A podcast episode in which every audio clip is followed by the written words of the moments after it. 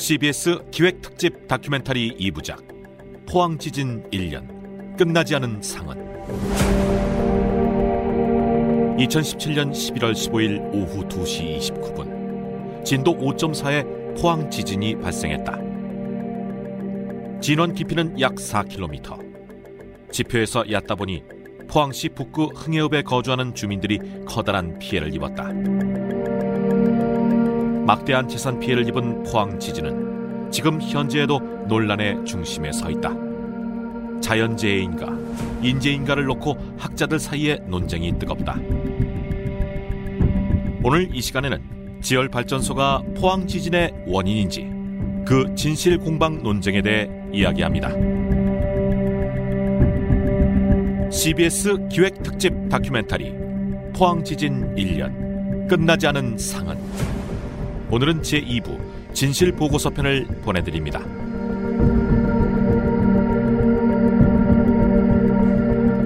포항시 흥해읍에서 과수농가를 운영하고 있는 박래근 씨는 2017년 11월 15일 포항 지진이 일어났을 당시 특이한 현상을 보았다. 본진 터질 때 제가 이 가손에 대봉이라는 감을 수확했어요. 갑자기 막 진동이 오는데 창고에서 튕겨 나가 가지고 저 네. 감나무 붙잡고 내려다봤지 저 감나무인데 저기 있어. 보니까 이게 좌우 운동이 아니고 상하야 상하. 상하 운동인데 아주 빠르게 과수원 농가와 지열 발전소의 거리는 불과 400m. 땅 속에선 어떤 일이 벌어졌던 것일까? 땅이 위아래로 흔들리는 지진 현상에 대해 기상청에서 지진 연구를 담당했었던 GBM 지진연구사업본부 한세섭 이사는 이렇게 말한다. 굉장히 복잡한데요. 처음에 초기 파열이라 그래요. 그게. 처음에 이제 점진원이에요. 점에서 일어나가지고 실제로 지진계에 도착하는 지진파의 3차원 입자 모양을 보면 나선형이에요. 좌우 상하로 막 들어와요. 그래서 여러 관측소의 지진파를 해석하면 지진이 초기에 옆으로 밀렸는지 상하로 이동했는지가 다 나와요. 지진은 땅의 탄력으로 인해 좌우로 흔들릴 수도 있고 위아래로 흔들릴 수도 있다. 지층이 힘을 받으면 휘어지는 현상이 나타난다. 그리고 휘어지는 힘이 축적되면 원래의 모습으로 돌아가기 위해 땅 속의 지층이 끊어져 균형이 깨진다. 이때 발생하는 진동은 사방으로 퍼져나가 땅이 흔들리면서 상하로 좌우로 나타나는 것이 지진이다. 다시 과수원 농가를 운영하는 박래근 씨의 증언을 들어보자. 지진이 2017년 11월 15일 날 났지 않습니까? 났는데 그달 11월 12일 날 밤 새벽에 지붕에서 한 몇 톤 되는 바위 덩어리가 떨어지는 소리. 그게 두 번 들렸어요. 2016년 12월 12일 23시 35분부터 시작해가지고 이 길 04시 정도까지 아주 강한 소리가 자주 들렸어. 짱! 짱! 지진 오기 전에 가끔 가다가 잠자리에 누워 있으면 침대 밑으로 물 흐르는 소리가 들려요. 종종 들려. 한 1m 밑으로 물이 흐르는 소리. 땅 속에서 벌어진 이런 현상은 어떤 이유 때문인가? 박래근 씨의 주장은 일반 지진의 현상일까? 그렇다면 어떤 힘이 땅 속에 가해졌기에 포항 지진은 지금도 논란의 중심에 서 있는 것인가? 한국 지하수 지열협동조합 이사장인 GGK 안근묵 대표의 말이다. 시추 장비란 것이 rod란 것을 달고들하고 rod 밑에는 air 함마란 것이 있어요. 그 air 함마 밑에는 함마 bit란 것이 있습니다. 그럼 얘를 작동시키는 것은 고압의 air예요. 근데 요번에 언론에 거기 나온 거 보면 890kg가 가해졌다고 그랬어요. 수백 메다 굴착을 하면서 굴착하는 장비에 air를 공급하는 그 에어 컴프레서가 30kg라고 했으면 890kg면 그 30배예요.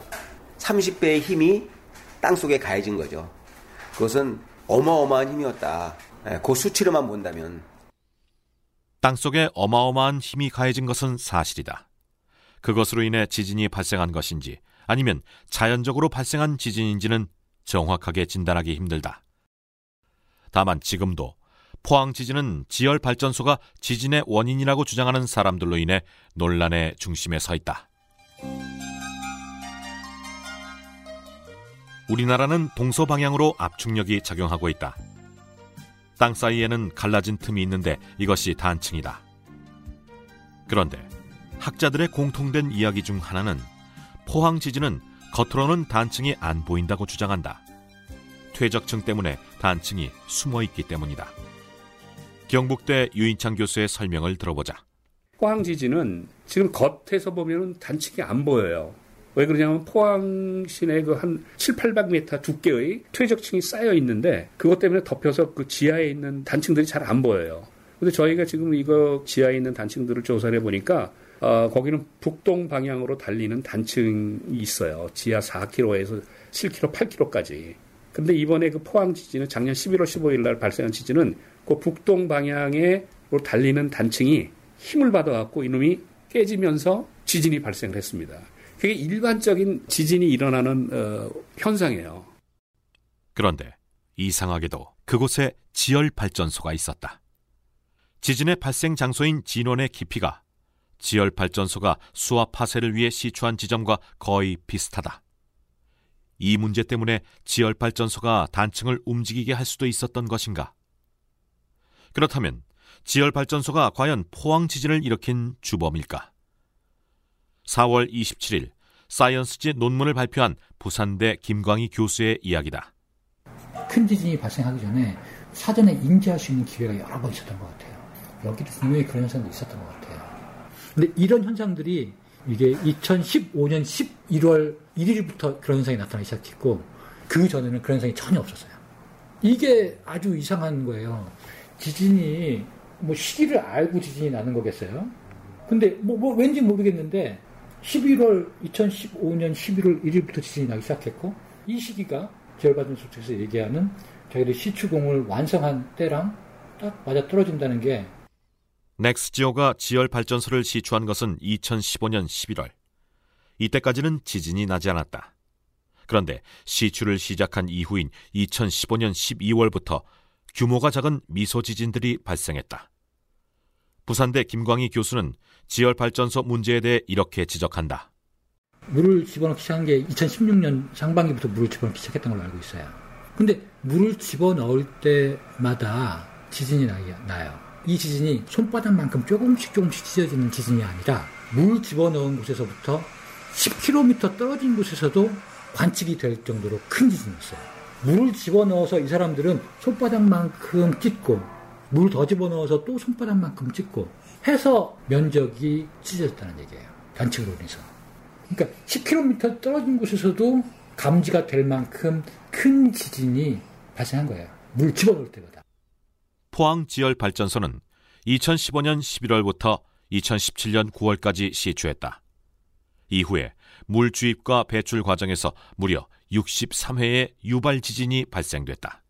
그중 규모 2.0 이상은 총 6차례 발생했으며 3.0 이상은 한 차례 발생했다.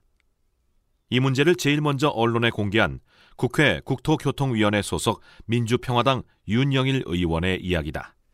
한 2년간의 데이터를 보니까 그 지열 발전소에 물 주입을 하고 배출하고 그 작업을 440회 이상을 했단 말이에요. 에? 그러한 과정에서 6.0 규모의 그런 지진들인데 63회나 그런 지진이 있었다 한다고 한다면은 당연히 그 인과관계나 이런 것들을 의심해 볼 수 있잖아요. 그리고 문제는 그 지열 발전소 자체가 아, 실제로 지진하고 무관하다, 영향이 없다고 하는 어, 연구 결과가 없어요. 즉, 지열 발전소가 안전하다, 안전성 검증이 안 된 거예요, 세계적으로도. 지열 발전소를 세우고 물 주입과 배출 과정에서 2017년 4월 15일 비교적 큰 규모인 3.1의 지진이 일어났다. 그리고 규모 2.0 이상인 10번의 중간 경고가 있었으며 2.0 이하의 작은 경고가 52차례나 발생했다. 지열 발전소가 원인이라고 주장하는 것과는 대조적으로 경북대 유인창 교수는 자연적으로 지진이 발생했다는 의견을 피력했다. 우리나라를 지진 안전지대라고 생각을 하는데 예, 그렇지가 않습니다. 우리나라도 지진이 많이 발생해요.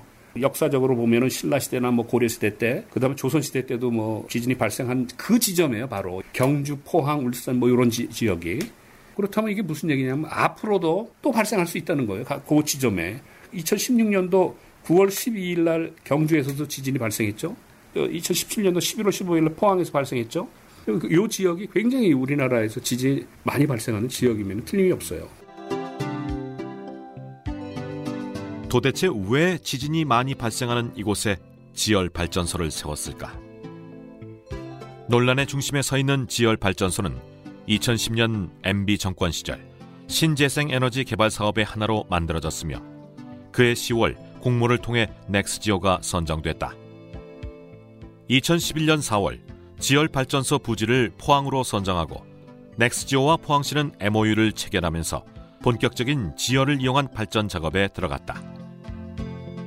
박근혜 정부가 들어선 2015년 12월 주입정을 완료했고 다음 해인 2016년 11월 생산정 작업이 끝나면서 본격적인 유체 주입, 즉 물주입이 시작됐다.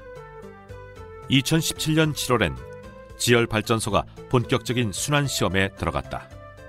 그리고 작년 11월 15일 포항 지진이 발생한다. 산업자원부 신재생에너지 정책과 이경옥 과장의 이야기다. 2010년도에 아마 이렇게 이제 지열 발전 R&D 연구 과제가 이제 기획이 돼서 공모가 이루어졌고요.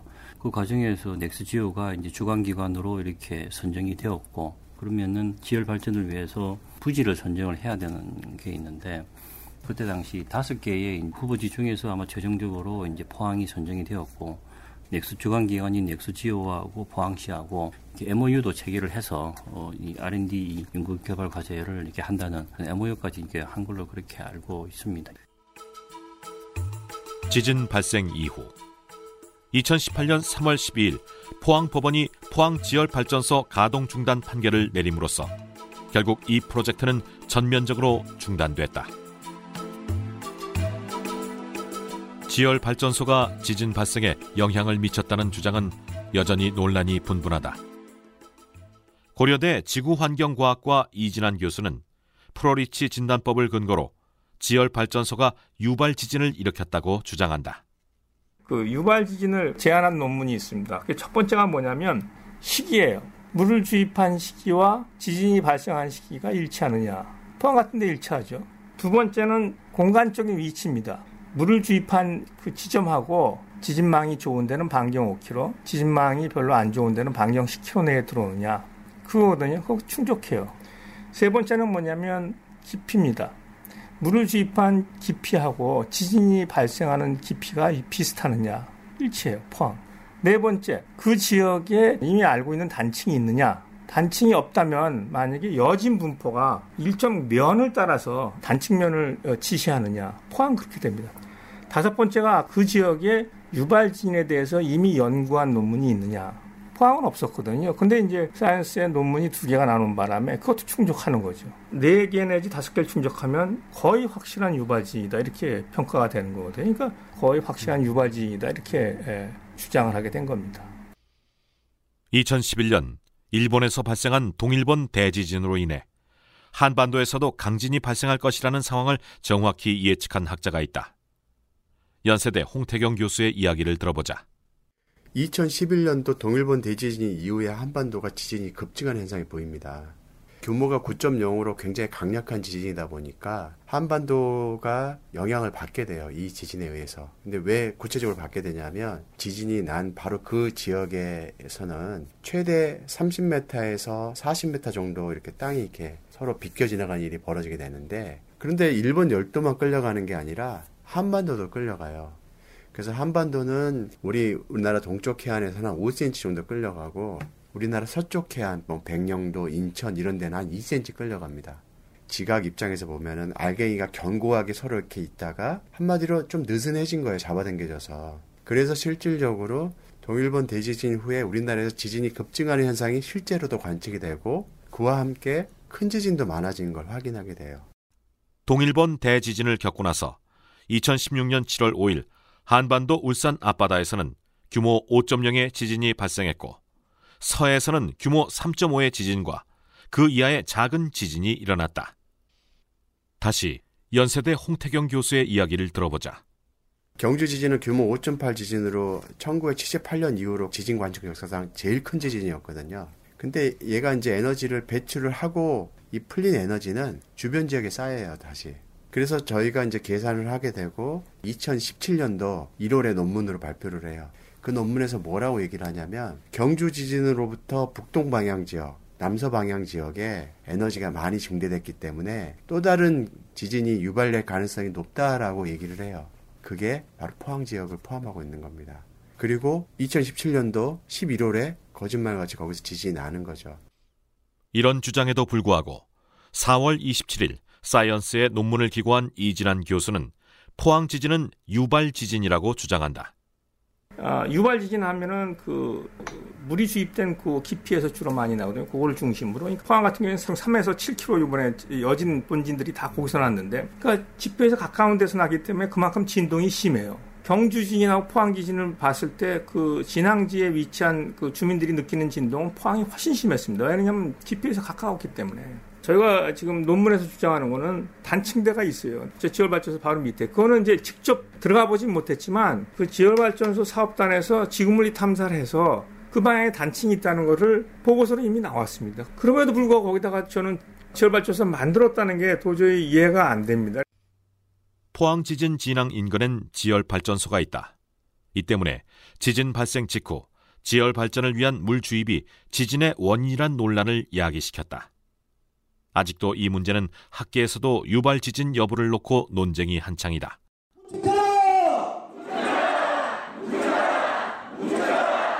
지난 9월 5일 포항 지진 범시민 대책본부는 포항시청에서 걸기 대회를 가졌다. 이들은 정부기관인 산업통상자원부에 63회의 유발 지진을 은폐한 이유를 공개하라고 촉구했다. 지난 11월 15일 이들의 요구와 질문에 정부는 아직까지 답변이 없다. 자연재해냐 인재냐를 놓고 판단을 내리는 것은 시민의 의무가 아니지만 정보 공개는 국가가 시민에게 해줄 수 있는 기본적인 의무여야 한다. 정부와 넥스지오에는 미소진동에 대한 관리 방안 보고서가 있다. 이것도 지켜지지 않은 것이 분명하다. 고려대 이진환 교수는 넥스지오가 관리 방안 지침을 어겼다고 말한다. 미소진동 관리 방안 보고서에 보면 규모 1 이상의 지진이 났을 때는 이것을 사업단 홈페이지에 다 올리게 돼 있습니다. 주민들이 다 알고 있어야 돼요. 규모 2 이상의 지진은 이제 기상청, 행안부, 그다음에 산자부에 다 보고하고 여기에 대한 대책을 논의하게 돼 있습니다. 근데 그런 것들이 다 이루어졌는지도 저는 좀 어, 살펴봐야 되고 포항 지진 같은 경우에는 어, 작년 4월에 3.1 지진이 났을 때 모든 걸 중단시키고 정밀 조사에 들어갔으면 포항 지진은 막지 않았을까 이렇게 생각이 됩니다. 흥해읍 사람들은 정부뿐만 아니라 언론도 믿지 않는다. 흥해읍에 거주하는 이재민들의 얘기다. 취재는 제가 알기로는 계속 와서 해가셨거든요. 근데 진전이 하나도 없어요. 전, 전 방송이 다 해갔지. 해갔지. 중앙방송이고 어디 다 해갔지. 뭐 대통령도 오시고 막 이낙연 저기 국무총리도 오시고 하니까 정부와 언론, 포항시. 그 어디에서도 속 시원하게 해결해 주지 않았다. 흥해읍에 지진 피해를 입은 사람들은 믿을 곳이 없었다. 대체 언론에 대한 부정적인 시각은 왜 생긴 것일까? 한국 트라우마 센터 주혜선 박사의 진단이다.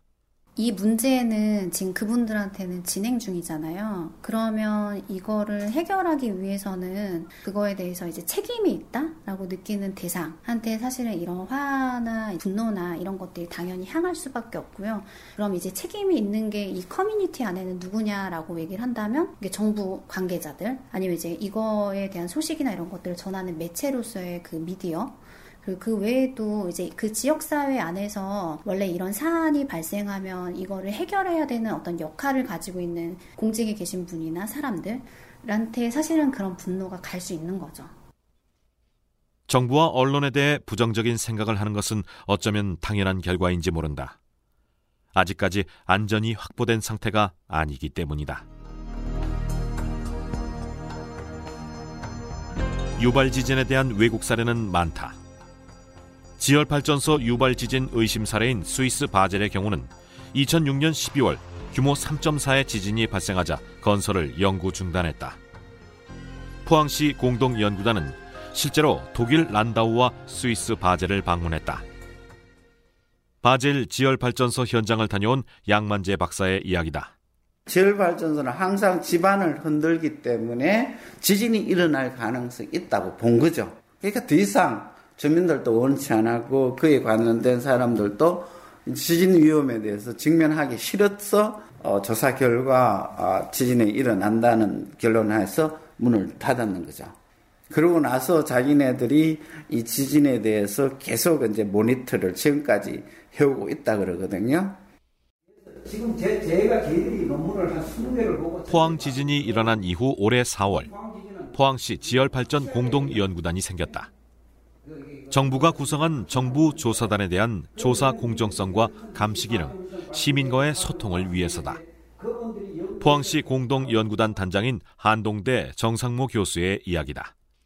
정부 조사단이 잘하는지 편견 없이 이렇게 조사도 하고 또 책임 소재도 이렇게 분명히 좀 해주고 또 필요하다면은 적절한 보상이라고 할까 그런 것도 있을 수가 있고 개별적인 보상도 보상이지만은 지진 관련해 가지고 포항에 공적인 연구소라도 이렇게 하나 설, 설치해 가지고 거기에 따른 연구를 계속하고 그러면은 좀 그래도 괜찮지 않겠냐. 포항 시민 자격으로 구성된 공동 연구단이 존재한다면 정부에서는 공동 조사단을 올해 3월에 구성했다. 공동 조사단은 2019년 2월까지 1년간 포항 지진에 대한 원인이나 지열 발전소의 인과 관계를 조사한다. 그런데 현재 정부 조사단엔 유발 지진 전문가가 없다. 정부 조사단은 지열 발전소 사업을 추진한 지질학회 전문가와 특정 항맥으로 연결돼 있다. 이에 대한 포항시 시민들의 우려가 높다. 이런 우려에 대해 지질학회 회장과 정부 조사단 단장을 맡고 있는 서울대 이강근 교수의 입장을 들어보자. 이 문제는 이미 세계적으로 학계의 관심사이자 현안 문제가 됐기 때문에 누가 어떤 걸 발표하든지 간에 엄청나게 과학적인 검증이 들어가는 문제입니다. 그래서 이 문제는 누가 어떻게 공정하지 않으려고 해도 공정하지 않을 수 없는 그런 차원의 문제로 됐다는 걸 말씀드리고 싶고요. 국내의 각 분야별로 잘 하실 수 있는 분으로 어, 구성을 했고요. 지구상에 물이 없으면 지진은 나지 않는다. 판과 판이 부딪히는 판의 운동에 의해 지진이 생기지만 우리나라와 같이 판 내부에서 생기는 지진은 지하수 또는 다른 물이 지진을 발생시키는 촉매제 역할을 한다. 한국 지하수 지열협동조합 이사장인 GGK 안근묵 대표는 실증 차원의 지열 연구가 이루어져야 한다고 주장한다. 우리나라에도 이 정도 깊이가 들어가면 과연 지열 발전이 가능할까? 그것을 실증하기 위한 하나의 과제로서 이것을 추진하였다면 그것은 비판받을 일이 없습니다. 그건 할 수 있죠. 하지만 지열 발전을 돌려서 전기 발전이 되고 그 전기 발전을 통해서 경제적 이익을 얻을 수 있는 것들을 한번 만들어 보겠다라고 접근했다면 그것은 상당히 어리석은 짓이라는 거죠. 그 돈을 투입해서 다른 에너지를 얻을 수 있는 방향으로 갔다면 10배, 20배 에너지를 얻을 수 있다는 거죠. 화산 지대에 주로 건설되는 지열 발전소. 하지만 포항은 지중열이 높다는 이유로 선택됐다. 따라서 땅을 깊게 파지 않고 투자 대비 고효율로 적합한 이곳이 선정된 것이다. 결국 지열 발전소는 집안에 과부하가 일어나게 만든 주범일 수 있으며 지진을 일으킬 수 있는 촉발 가능성도 있다. 논란의 중심에 서 있는 포항 지진. 피해를 입은 이재민은 아직도 어려운 길을 가고 있다. 해결책이 없는 답답함. 한미 장관 김홍재 대책위원장의 말이다. 지금 원인 규명도 안 됐는데 벌써 뭐 손해배상 소송하자. 이거는 잠담하면 이게 저 지열발전 원인 규명을 묻혀버리는 또는 정부가 결정을 내리 객관적인 결정을 내리는데 어떤 영향을 주는 결과밖에 안 되기 때문에 지열발전 문제에서 그거는 바람직하지 않다고 생각하거든요. 분명히 유발 지진에 대한 원인은 있는 거니까 그건 이제 나중에 거기에 대한 배상에 대한 문제가 봉착했을 때 판단은 법원이 하는 거죠. 포항시 흥해읍의 지진 피해자들은 어떤 길을 가야 할까? 이 상태로 그냥 정부의 입장을 기다려야 할까? 민주평화당 윤영일 국회의원의 말을 들어보자 우리 영토 안에 우리 국적 갖고 살고 계시는 분들은 다 우리 국민이죠. 그렇기 때문에 골고루 똑같이 균등하게 권리를 인정받아 가면서 생존권이나 이런 것들이 국민 안전이나 이런 걸 보장받을 수 있도록 하는 게 정치 행정의 그러니까 국가의 책무지 않겠습니까? 합동 조사 결과가 객관적이고 공정해야 될 뿐만 아니고 꼭 그런 게 신뢰성과 책임성의 관점에서 그 결과가 검증이 되어졌구나 하고 신뢰를 줄 수 있는 결과가 나와야 되고 그리고 그에 대해서 정부 차원에서는 정확하게 책임 소재를 분명히 가려서 국민들에게 지원해 줄 수 있는 것은 아끼지 않아야 된다 아, 그런 생각을 하고 있습니다. 벽이 꽝 하고 이렇게 움직이는 소리랑 다 들리니까 그러니까 집안에 있었을 때 공포가 더 컸던 거지 특히 혼자 있었을 때. 어, 저는 여기 살고 싶지 않을 것 같아요. 불안하잖아요. 제발 여기에서 그런 일이 안 생겼으면 하는 그런 바람이 담겨 있는 거죠. 그 집에는 앉아 있으면 불안한 거예요. 집이. 지금 또 누가 가다 쿵크면 어? 하고 놀려고 하는데 1년이 지났지만 아직도 소수의 이재민들은 원래의 보금자리로 돌아가지 못하고 있다. 그리고 두려움과 공포, 불안 속에서 오늘을 견디고 있다. 포항 지진이 인재인지 자연재해인지 이들은 알 수가 없다. 정부의 판단과 학자들의 양심을 기다릴 뿐이다.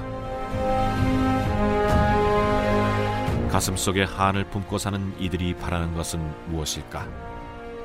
그것은 바로 진실 아닐까? 그 진실이 드러날 때 이재민의 눈물은 멈출 것이고 끝나지 않은 상흔도 치유될 것이다.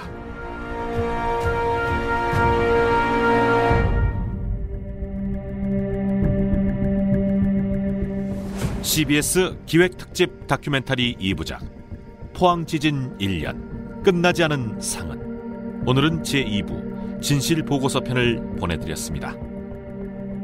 지금까지 취재 구성 권석준 음악 작곡 정재훈 조재혁 내레이션 구자형이었습니다.